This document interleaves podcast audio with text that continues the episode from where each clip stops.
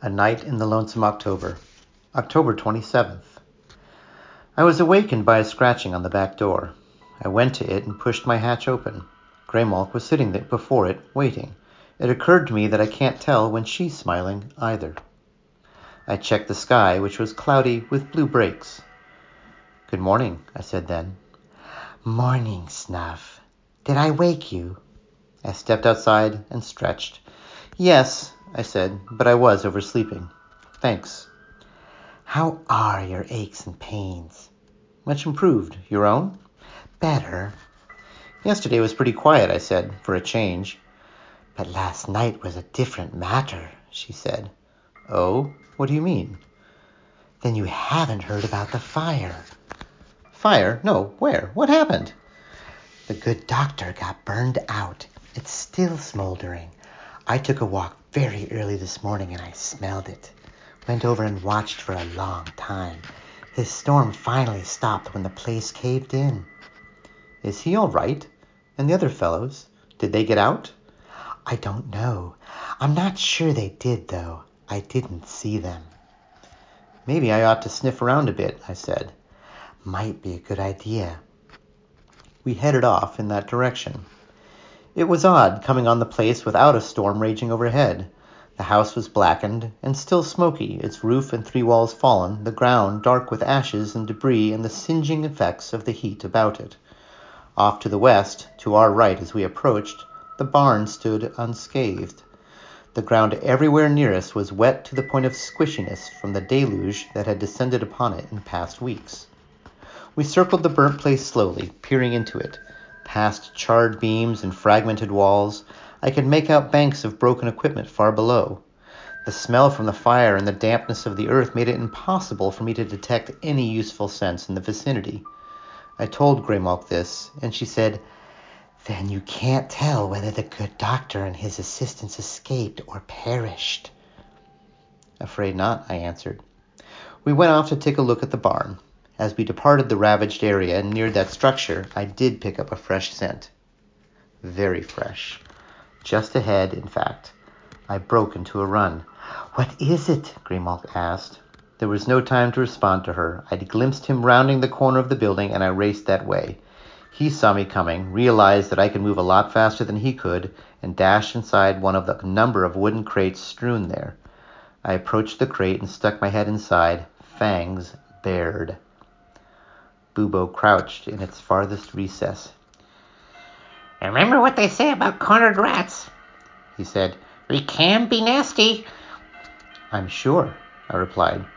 But what would be the point? No one wants to hurt you. You were chasing me. I wanted to talk to you. So you brought along a cat? I can let you talk to her if you don't want to talk to me. I started to withdraw. No, wait. I'd rather talk to you. All right, I said. I just want to know what happened here. There was a fire. I can see that. How'd it get started? The experiment man got mad at the good doctor and started wrecking his lab. Sparks from some of the equipment set the place burning. The experiment man? You know, the big fellow the good doctor put together from all the parts his assistant dug up for him. I recalled the smell of death, and I began to understand. What happened then? I asked. Experiment man ran out and hid in the barn here, as he always did after an argument.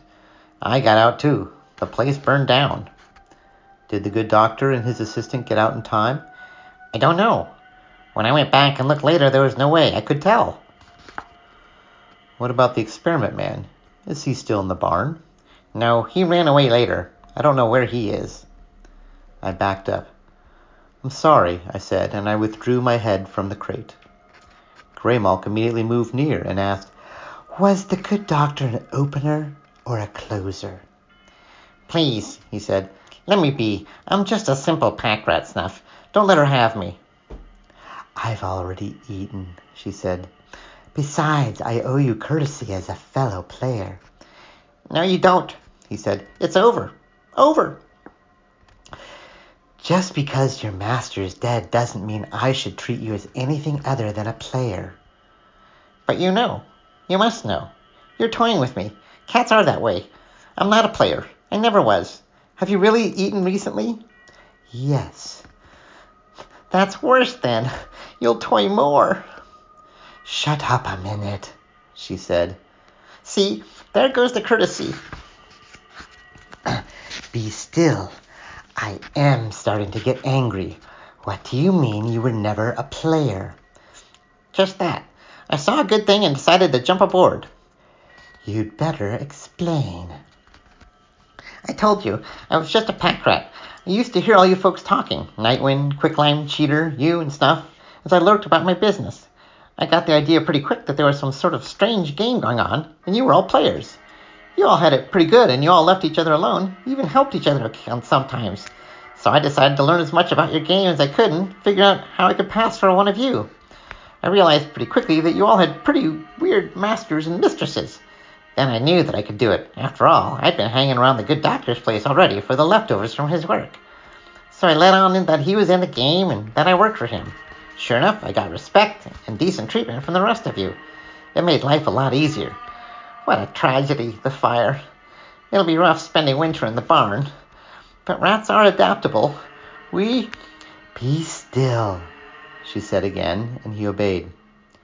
Snuff, do you realize what this means? Yes, I said. There was no secret player. What it was was that I had one player too many in my calculations. The good doctor must just have come here seeking a little privacy for his work. And that explains why the divinations concerning him were always ambiguous. Of course. I'll have to do some new figuring soon. Thank you, Bubo. You've just helped me quite a bit. Graymalk moved away from the crate and Bubo, Bubo peered out. You mean I can go? He said. I was feeling generous, happy even, at the final piece for my puzzle, and he looked kind of pathetic. Or you can come with us if you like, I said. You don't have to live in the barn. You can stay at my place. It's warm, and there's plenty to eat. You really mean that? Sure. You've been a help. Of course, you do live near a cat. Graymalk made her laughing sound. You gave us professional help, she said. I'll leave you on my professional courtesy list. All right, I'll do it, he told me. He emerged, and we headed back.